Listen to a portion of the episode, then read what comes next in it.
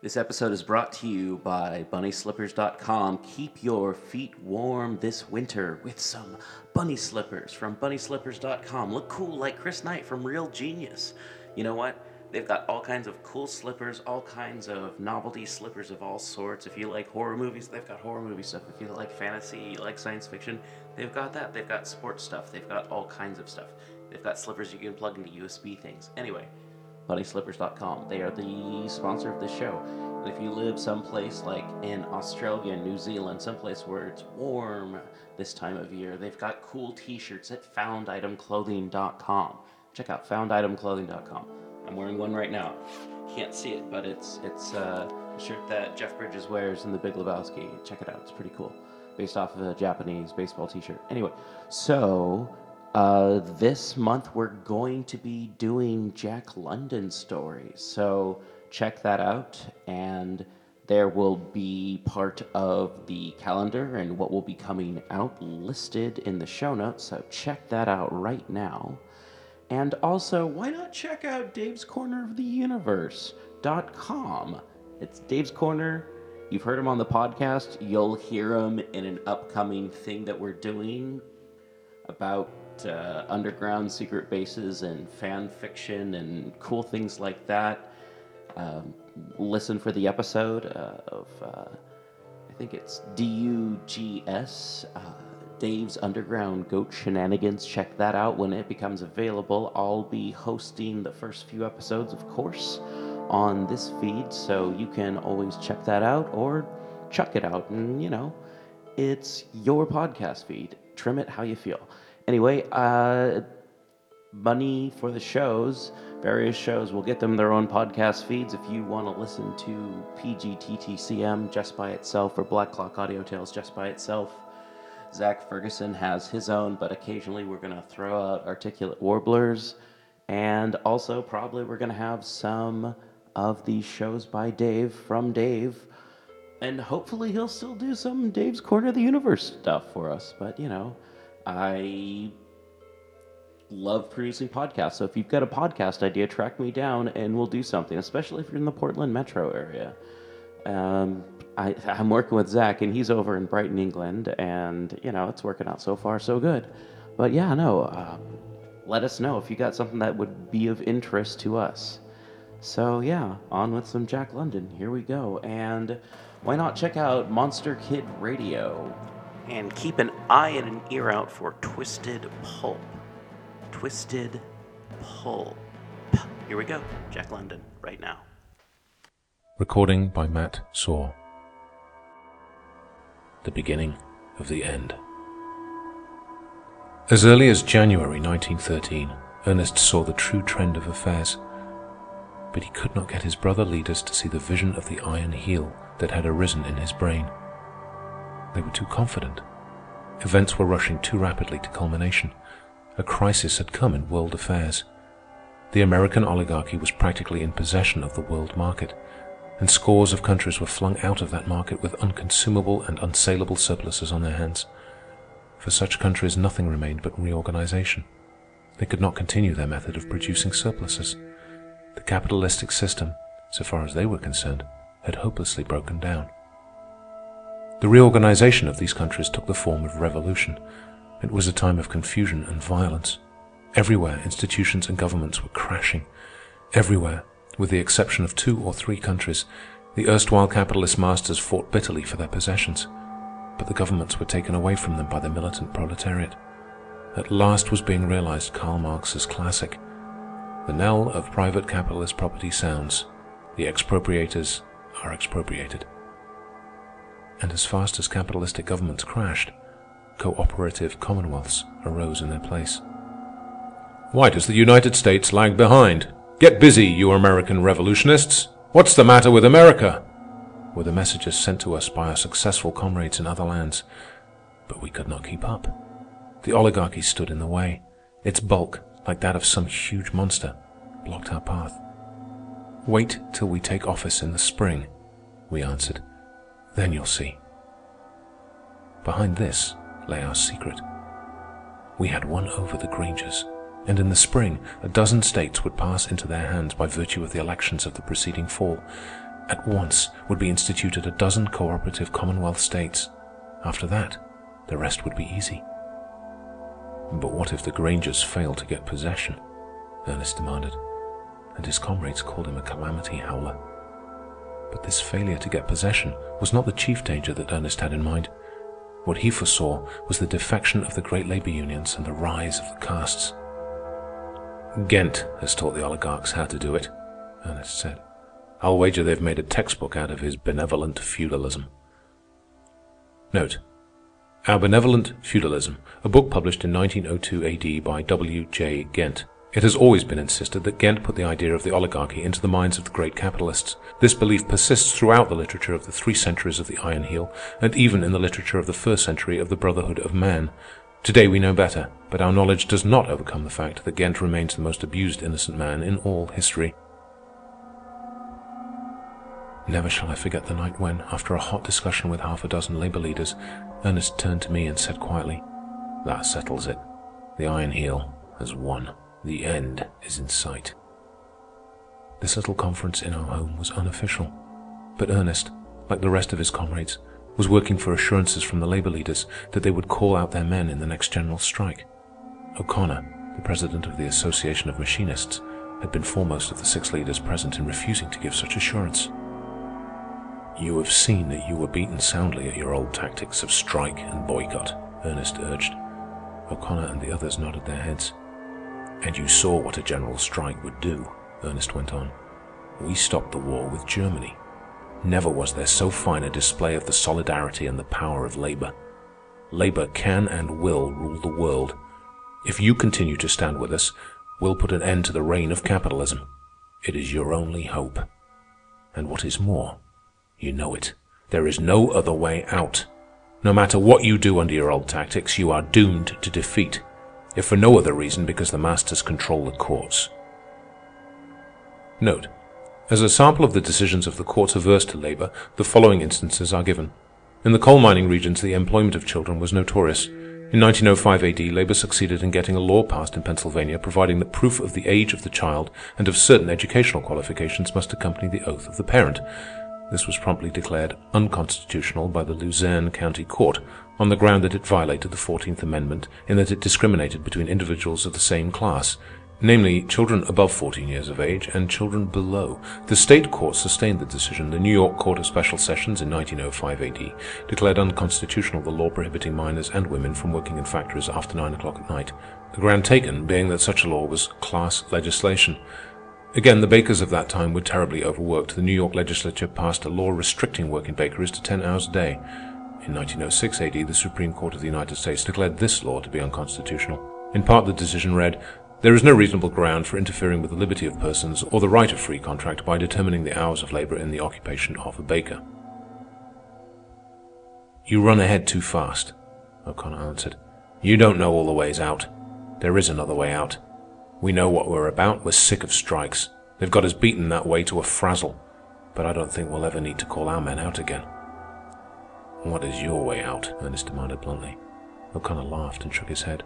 I can tell you this much. We've not been asleep, and we're not dreaming now. There's nothing to be afraid of, or ashamed of, I hope, Ernest challenged. I guess we know our business best, was the retort. It's a dark business, from the way you hide it, Ernest said with growing anger. We've paid for our experience in sweat and blood, and we've earned all that's coming to us, was the reply. Charity begins at home. If you're afraid to tell me your way out, I'll tell it to you. Ernest's blood was up. You're going in for grab sharing. You've made terms with the enemy. That's what you've done. You've sold out the cause of labor, of all labor. You're leaving the battlefield like cowards. I'm not saying anything, O'Connor answered sullenly. Only I guess we know what's better for us a little bit better than you do. And you don't care a cent for what is best for the rest of labor. You kick it into the ditch. I'm not saying anything, O'Connor replied, except that I'm president of the Machinists' Association, and it's my business to consider the interests of the men I represent. That's all. And then, when the labor leaders had left, Ernest, with the calmness of defeat, outlined to me the course of events to come. The socialists used to foretell with joy, he said, the coming of the day when organized labor, defeated on the industrial field, would come over onto the political field. Well, the Iron Heel has defeated the labor unions on the industrial field and driven them over to the political field. And instead of this being joyful for us, it will be a source of grief. The Iron Heel learned its lesson. We showed it our power in the general strike. It has taken steps to prevent another general strike. But how? I asked. Simply by subsidizing the great unions. They won't join in the next general strike. Therefore, it won't be a general strike. But the Iron Heel can't maintain so costly a program forever, I objected. Oh, it hasn't subsidized all of the unions. That's not necessary. Here is what's going to happen. Wages are going to be advanced and hours shortened in the railroad unions, the iron and steel workers unions, and the engineer and machinist unions. In these unions, more favorable conditions will continue to prevail. Membership in these unions will become like seats in paradise. Still, I don't see, I objected. What is to become of the other unions? There are far more unions outside of this combination than in it. The other unions will be ground out of existence. All of them. For, don't you see, the railwaymen, machinists, and engineers, iron and steel workers do all of the vitally essential work in our machine civilization. Assured of their faithfulness, the Iron Heel can snap its fingers at all the rest of labor. Iron, steel, coal, machinery, and transportation constitute the backbone of the whole industrial fabric. But coal? I queried. There are nearly a million coal miners. They are practically unskilled labor. They will not count. Their wages will go down and their hours will increase. They will be slaves like all the rest of us, and they will become about the most bestial of all of us. They will be compelled to work, just as the farmers are compelled to work now for the masters who rob them of their land, and the same with all the other unions outside the combination. Watch them wobble and go to pieces, and their members become slaves driven to toil by empty stomachs and the law of the land. Do you know what will happen to Farley and his strikebreakers? I'll tell you. Strikebreaking as an occupation will cease. There won't be any more strikes. In place of strikes will be slave revolts. Farley and his gang will be promoted to slave driving. Oh, it won't be called that. It will be called enforcing the law of the land that compels the laborers to work. It simply prolongs the fight, this treachery of the big unions. Heaven only knows now where and when the revolution will triumph. Note, James Farley, a notorious strikebreaker of the period, a man more courageous than ethical and of undeniable ability. He rose high under the rule of the Iron Heel and finally was translated into the oligarch class. He was assassinated in 1932 by Sarah Jenkins, whose husband, 30 years before, had been killed by Farley's strikebreakers. But with such a powerful combination as the oligarchy and the big unions, is there any reason to believe that the revolution will ever triumph? I queried. May not the combination endure forever? He shook his head. One of our generalizations is that every system founded upon class and caste contains within itself the germs of its own decay. When a system is founded upon class, how can caste be prevented? The Iron Heel will not be able to prevent it, and in the end, caste will destroy the Iron Heel. The oligarchs have already developed caste among themselves, but wait until the favored unions develop caste. The Iron Heel will use all its power to prevent it, but it will fail. In the favored unions are the flower of the American working men. They are strong, efficient men. They have become members of those unions through competition for place. Every fit working man in the United States will be possessed by the ambition to become a member of the favored unions. The oligarchy will encourage such ambition and the consequent competition. Thus will the strong men, who might else be revolutionists, be won away and their strength used to bolster the oligarchy. On the other hand, the labor castes, the members of the favored unions, will strive to make their organizations into close corporations. And they will succeed. Membership in the labor castes will become hereditary. Sons will succeed fathers, and there will be no inflow of new strength from that eternal reservoir of strength, the common people. This will mean deterioration of the labor castes, and in the end they will become weaker and weaker. At the same time, and as an institution, they will become temporarily all-powerful. They will be like the guards of the palace in old Rome, and there will be palace revolutions whereby the labor castes will seize the reins of power. And there will be counter-palace revolutions of the oligarchs, and sometimes the one and sometimes the other will be in power. And through it all, the inevitable caste weakening will go on, so that in the end the common people will come into their own. This foreshadowing of a slow social evolution was made when Ernest was first depressed by the defection of the great unions. I never agreed with him in it, and I disagree now, as I write these lines, more heartily than ever. For even now, though Ernest is gone, we are on the verge of the revolt that will sweep all oligarchies away. Yet I have here given Ernest's prophecy, because it was his prophecy. In spite of his belief in it, he worked like a giant against it, and he, more than any man, has made possible the revolt that even now waits the signal to burst forth. Note: Everhard's social foresight was remarkable. As clearly as in the light of past events, he saw the defection of the favored unions, the rise and the slow decay of the labor castes, and the struggle between the decaying oligarchs and labor castes for control of the great governmental machine. But if the oligarchy persists, I asked him that evening, what will become of the great surpluses that will fall to its share every year? The surpluses will have to be expended somehow, he answered. And trust the oligarchs to find a way.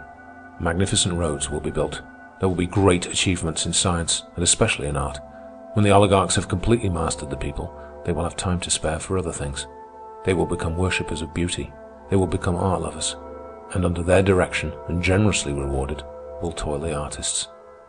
The result will be great art, for no longer, as up to yesterday, will the artists pander to the bourgeois taste of the middle class. It will be great art, I tell you, and wonder cities will arise that will make tawdry and cheap the cities of old time. And in these cities will the oligarchs dwell and worship beauty. Note, we cannot but marvel at Everhard's foresight. Before ever the thought of wonder cities like Ardis and Asgard entered the minds of the oligarchs, Everhard saw those cities and the inevitable necessity for their creation. Thus will the surplus be constantly expended while labor does the work. The building of these great works and cities will give a starvation ration to millions of common laborers, for the enormous bulk of the surplus will compel an equally enormous expenditure, and the oligarchs will build for a thousand years, aye, for ten thousand years. They will build as the Egyptians and the Babylonians never dreamed of building, and when the oligarchs have passed away, their great roads and their wonder cities will remain for the brotherhood of labor to tread upon and dwell within. Note, and since that day of prophecy have passed away the three centuries of the Iron Heel and the four centuries of the Brotherhood of Man, and today we tread the roads and dwell in the cities that the oligarchs built. It is true we are even now building still more wonderful wonder cities, but the wonder cities of the oligarchs endure, and I write these lines in Ardis, one of the most wonderful of them all. These things the oligarchs will do because they cannot help doing them. These great works will be the form their expenditure of the surplus will take and in the same way that the ruling classes of Egypt of long ago expended the surplus they robbed from the people by the building of temples and pyramids. Under the oligarchs will flourish not a priest class, but an artist class, and in place of the merchant class of bourgeoisie will be the labor castes. And beneath will be the abyss, wherein will fester and starve and rot, and ever renew itself, the common people, the great bulk of the population. And in the end, who knows in what day, the common people will rise up out of the abyss. The labor castes and the oligarchy will crumble away. And then, at last, after the travail of the centuries, will it be the day of the common man. I had thought to see that day, but now I know that I shall never see it. He paused and looked at me and added, Social evolution is exasperatingly slow, isn't it, sweetheart? My arms were about him and his head was on my breast. Sing me to sleep, he murmured whimsically. I have had a visioning, and I wish to forget. End of chapter 14.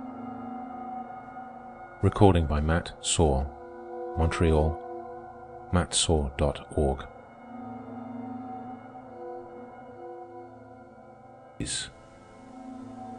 It was near the end of January 1913 that the changed attitude of the oligarchy towards the favored unions was made public. The newspapers published information of an unprecedented rise in wages and shortening of hours for the railroad employees, the iron and steel workers, and the engineers and machinists. But the whole truth was not told. The oligarchs did not dare permit the telling of the whole truth. In reality, the wages had been raised much higher and the privileges were correspondingly greater. All this was secret, but secrets will out. Members of the favored unions told their wives, and the wives gossiped, and soon all the labor world knew what had happened. It was merely the logical development of what in the nineteenth century had been known as grab sharing. In the industrial warfare of that time, profit sharing had been tried. That is, the capitalists had striven to placate the workers by interesting them financially in their work. But profit sharing, as a system, was ridiculous and impossible. Profit sharing could be successful only in isolated cases in the midst of a system of industrial strife. For if all labor and all capital shared profits, the same conditions would obtain as did obtain when there was no profit sharing. So, out of the unpractical idea of profit sharing arose the practical idea of grab sharing. Give us more pay and charge it to the public, was the slogan of the strong unions. And here and there this selfish policy worked successfully. In charging it to the public, it was charged to the great mass of unorganized labor and of weakly organized labor. These workers actually paid the increased wages of their stronger brothers who were members of unions that were labor monopolies. This idea, as I say, was merely carried to its logical conclusion on a large scale by the combination of the oligarchs and the favored unions. Note, all the railroad unions entered into this combination with the oligarchs, and it is of interest to note that the first definite application of the policy of profit grabbing was made by a railroad union in the 19th century AD, namely the Brotherhood of Locomotive Engineers. P.M. Arthur was for 20 years Grand Chief of the Brotherhood. After the strike on the Pennsylvania Railroad in 1877, he broached a scheme to have the locomotive engineers make terms with the railroads and to go it alone so far as the rest of the labor unions were concerned. The scheme was eminently successful. It was as successful as it was selfish, and out of it was coined the word Arthurization to denote grab sharing on the part of labor unions. This word, Arthurization, has long puzzled the etymologists, but its derivation, I hope, is now made clear. As soon as the secret of the defection of the favored unions leaked out, there were rumblings and mutterings in the labor world. Next, the favored unions withdrew from the international organizations and broke off all affiliations. Then came trouble and violence. The members of the favored unions were branded as traitors, and in saloons and brothels, on the streets and at work, and in fact everywhere, they were assaulted by the comrades they had so treacherously deserted. Countless heads were broken, and there were many killed. No member of the favored unions was safe. They gathered together in bands in order to go to work or to return from work. They walked always in the middle of the street. On the sidewalk, they were liable to have their skulls crushed by bricks and cobblestones thrown from windows and housetops. They were permitted to carry weapons, and the authorities aided them in every way. Their persecutors were sentenced to long terms in prison, where they were harshly treated, while no man not a member of the favored unions was permitted to carry weapons. Violation of this law was made a high misdemeanor and punished accordingly. Outraged labor continued to wreak vengeance on the traitors. Caste lines formed automatically. The children of the traitors were persecuted by the children of the workers who had been betrayed, until it was impossible for the former to play on the streets or to attend the public schools. Also, the wives and families of the traitors were ostracized, while the corner grocery man who sold provisions to them was boycotted. As a result, driven back upon themselves from every side, the traitors and their families became clannish. Finding it impossible to dwell in safety in the midst of the betrayed proletariat, they moved into new localities inhabited by themselves alone. In this they were favored by the oligarchs. Good dwellings, modern and sanitary, were built for them, surrounded by spacious yards and separated here and there by parks and playgrounds. Their children attended schools especially built for them, and in these schools manual training and applied science were specialized upon. Thus, and unavoidably, at the very beginning, out of this segregation arose caste. The members of the favored unions became the aristocracy of labor. They were set apart from the rest of labor. They were better housed, better clothed, better fed, better treated. They were grab sharing with a vengeance. In the meantime, the rest of the working class was more harshly treated. Many little privileges were taken away from it, while its wages and its standard of living steadily sank down. Incidentally, its public schools deteriorated, and education slowly ceased to be compulsory. The increase in the younger generation of children who could not read nor write was perilous. The capture of the world market by the United States had disrupted the rest of the world. Institutions and governments were everywhere crashing or transforming. Germany, Italy, France, Australia, and New Zealand were busy forming cooperative commonwealths. The British Empire was falling apart. England's hands were full. In India, revolt was in full swing. The cry in all Asia was, Asia for the Asiatics. And behind this cry was Japan, ever urging and aiding the yellow and brown races against the white. And while Japan dreamed of continental empire and strove to realize the dream, she suppressed her own proletarian revolution. It was a simple war of the castes, coolie versus samurai, and the coolie socialists were executed by tens of thousands. Forty thousand were killed in the street fighting of Tokyo and in the futile assault on the Mikado's palace.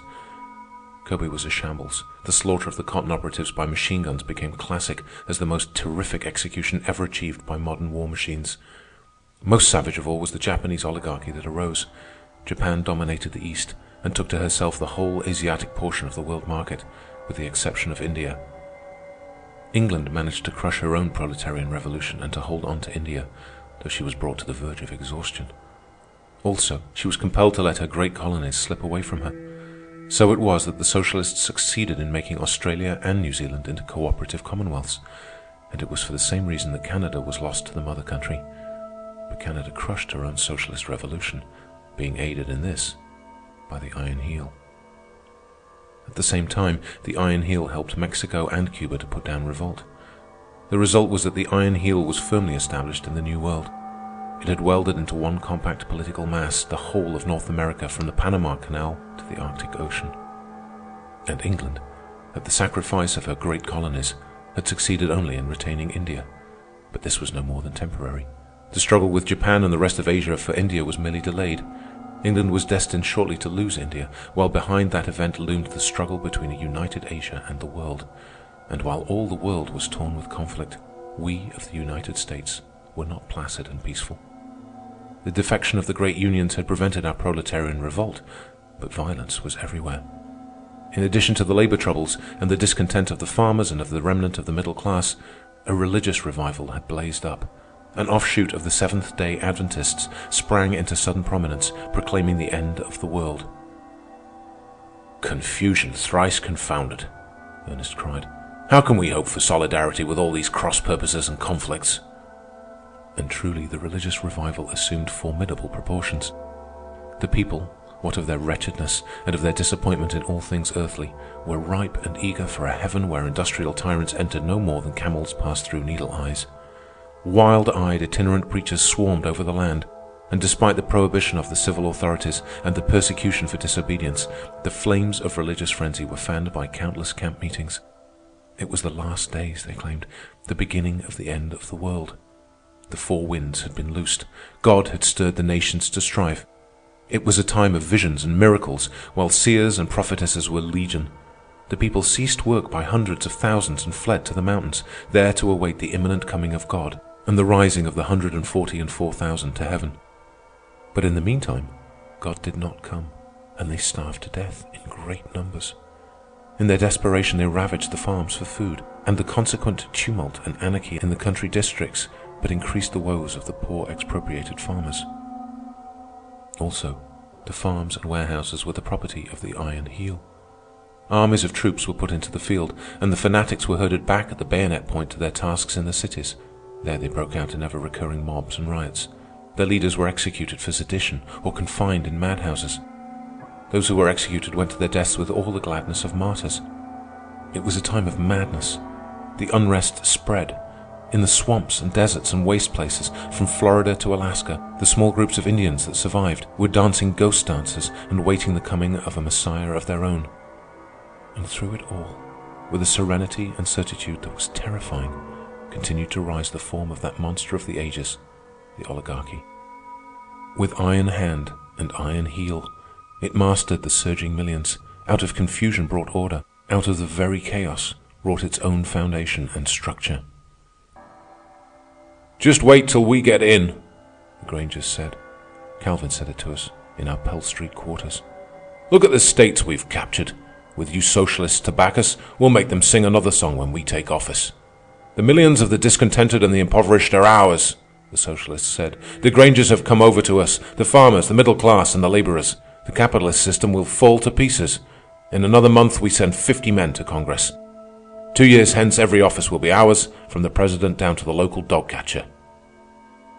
To all of which, Ernest would shake his head and say, How many rifles have you got? Do you know where you can get plenty of lead? When it comes to powder, chemical mixtures are better than mechanical mixtures. You take my word. End of chapter 15. Recording by Matt Saw, Montreal, mattsaw.org. Recording by Matt Saw. The end. When it came time for Ernest and me to go to Washington, father did not accompany us. He had become enamored of proletarian life. He looked upon our slum neighborhood as a great sociological laboratory, and he had embarked upon an apparently endless orgy of investigation. He chummed with the laborers and was an intimate in scores of homes. Also, he worked at odd jobs, and the work was play as well as learned investigation, for he delighted in it and was always returning home with copious notes and bubbling over with new adventures.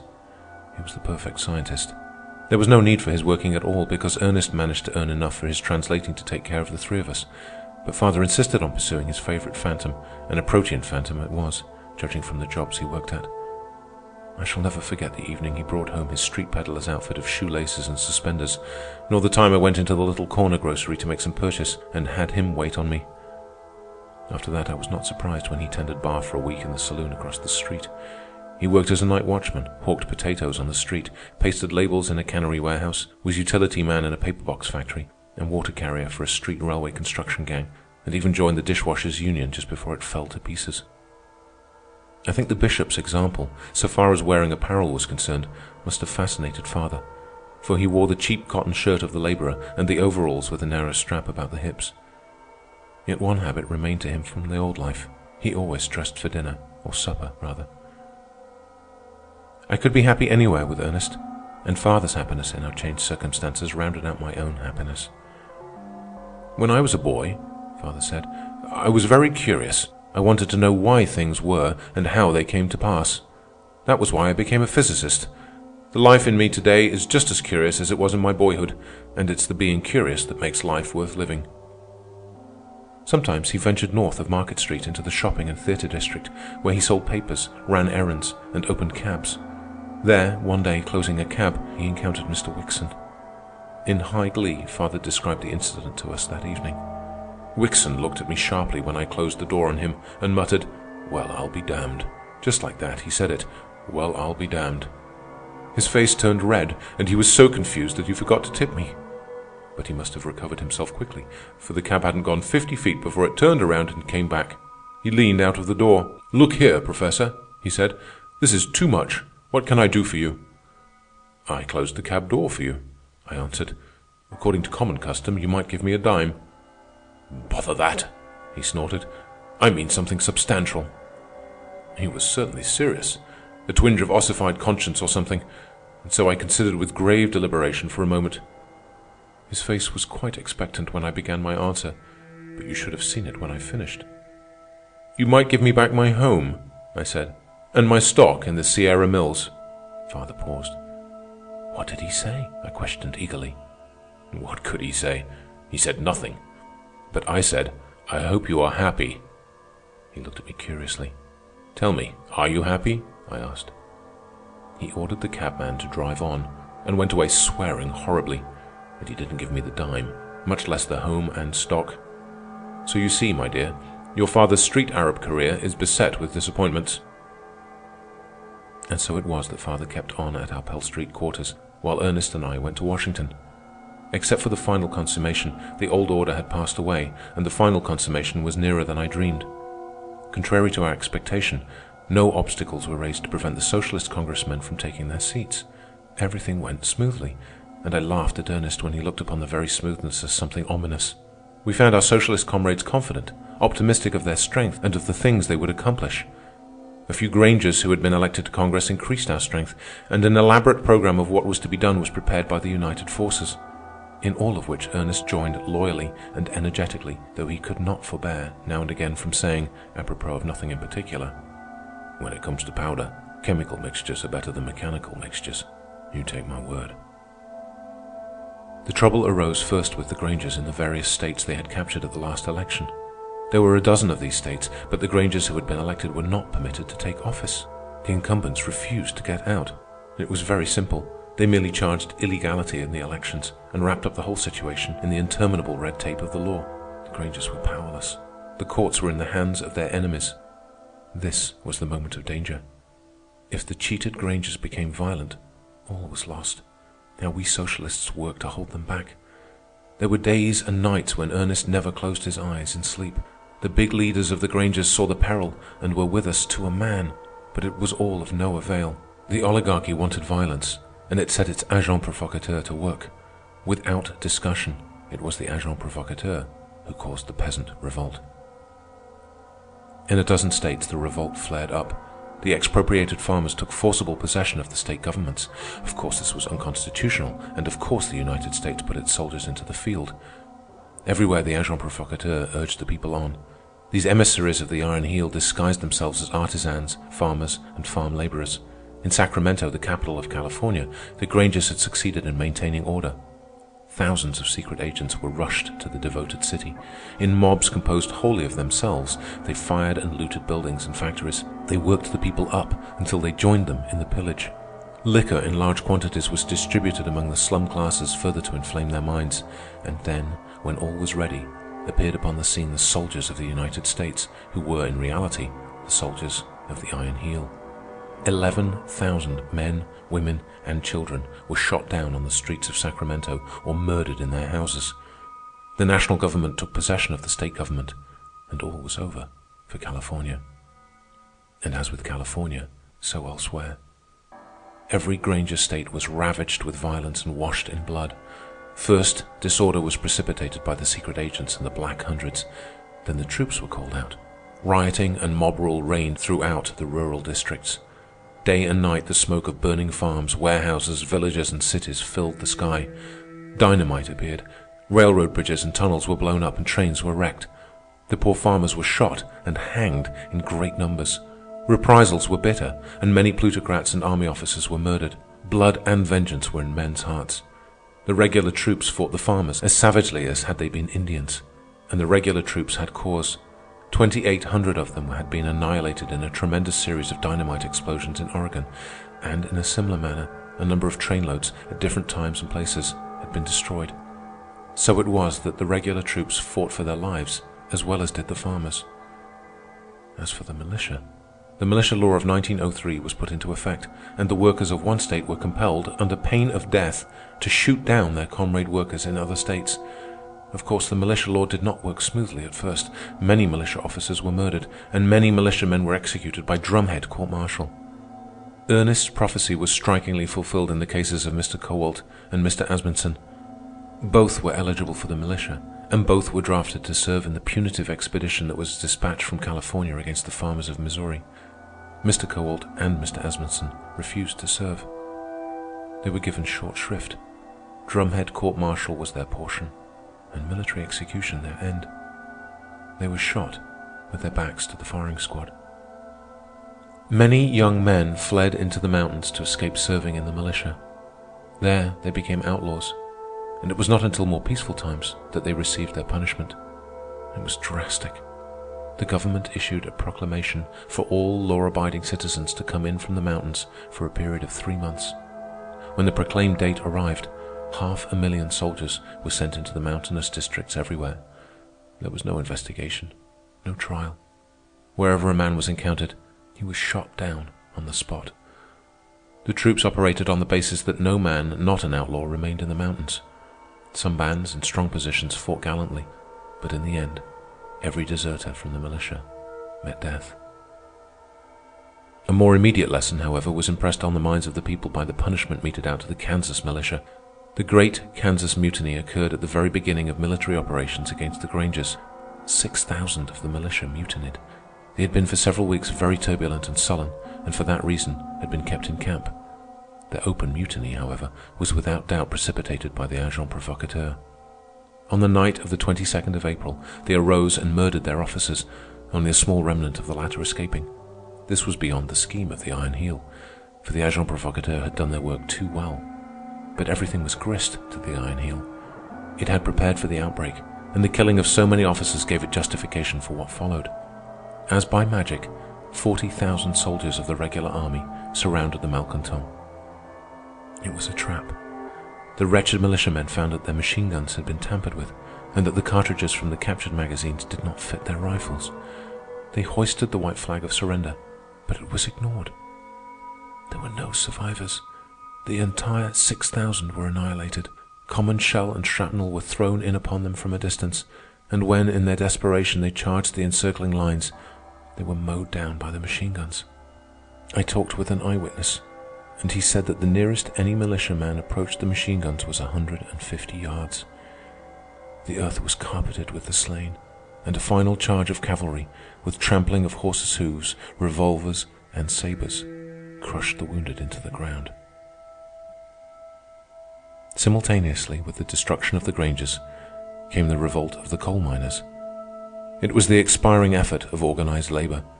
Three quarters of a million of miners went out on strike, but they were too widely scattered over the country to advantage from their own strength.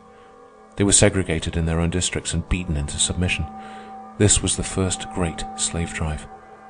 Pocock won his spurs as a slave driver and earned the undying hatred of the proletariat. Countless attempts were made upon his life, but he seemed to bear a charmed existence. It was he who was responsible for the introduction of the Russian passport system among the miners and the denial of their right to of removal from one part of the country to another. Note: Albert Pocock, another of the notorious strikebreakers of earlier years, who to the day of his death successfully held all the coal miners of the country to their task. He was succeeded by his son, Louis Pocock, and for five generations this remarkable line of slave drivers handled the coal mines.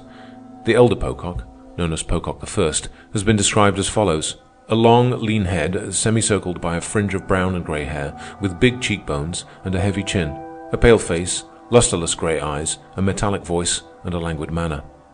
He was born of humble parents and began his career as a bartender.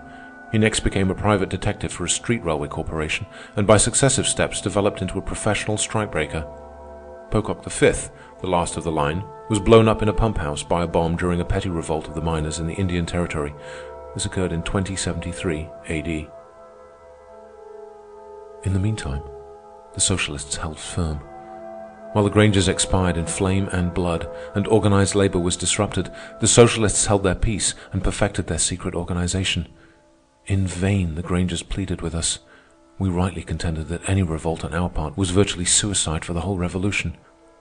The Iron Heel, at first dubious about dealing with the entire proletariat at one time, had found the work easier than it had expected, and would have asked nothing better than an uprising on our part.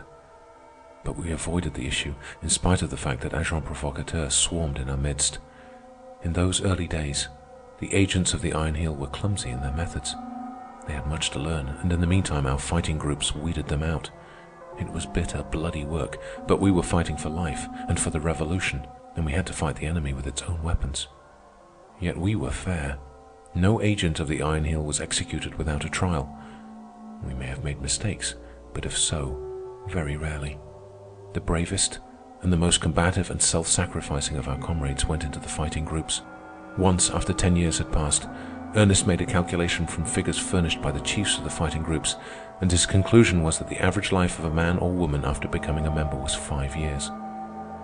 The comrades of the fighting groups were heroes all, and the peculiar thing about it was that they were opposed to the taking of life.